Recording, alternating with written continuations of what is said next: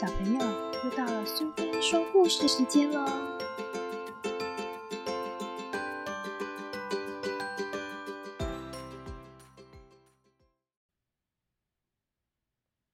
今天我们要讲的故事是《乌鸦罗莎》，作者和绘者是赫格邦许，译者是刘梦颖，由维博文化所出版。我们的巢筑在高高的树上。破壳而出不久，爸爸和妈妈就把我们搂在他们的翅膀下，那里真的好温暖。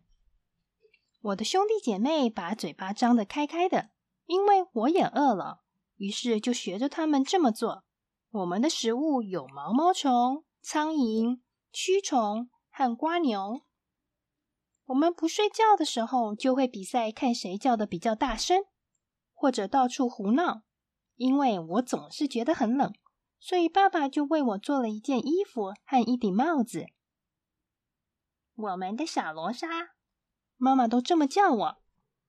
每天大家都会来盯着我们看，他们会偷偷说：“好可怜的孩子哦，他应该好好训练翅膀啊。”或者说：“哦，他真的好丑，应该要拿化木叶来磨一磨，这样翅膀才会长大。”起先我不太懂他们的意思，我看了看自己，再看了看我的兄弟姐妹，我第一次觉得自己和别人长得不太一样。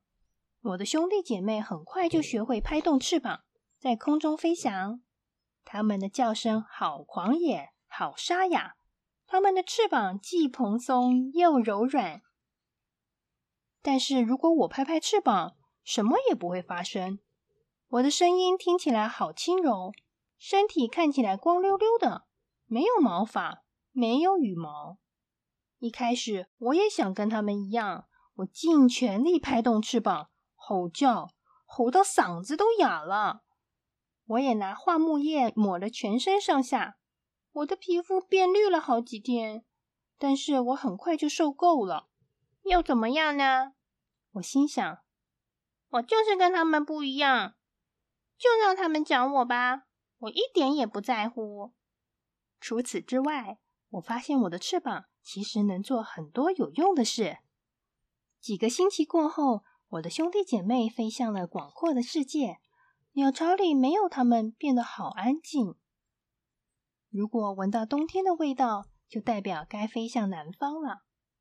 我的父母把我背在背上，带着我在空中飞翔。有一次。我差点就要掉下来了，真可怕。不过后来一切变得越来越顺利。最后他们说：“我们在日出时出发吧。”我兴奋的睡不着觉。隔天，我们的旅程终于开始了。我们飞过积雪的高山、阴森的树林、绿色的草地，最后抵达了闪闪发亮的大湖。真是一趟超棒的旅程！我们新家的大树非常适合攀爬。我现在也会帮忙收集食物。我们非常需要食物，因为再过不久，小鸟宝宝就要孵化了。鸟巢里现在有四颗蛋呢。我在湖里认识了青蛙胡迪，他明天要教我游泳。当我准备要回家时，他又在我的背后喊着。你到底是什么动物啊？我大声的回答他：“我是乌鸦罗莎。”接着我便爬回鸟巢里，期待着明天的到来。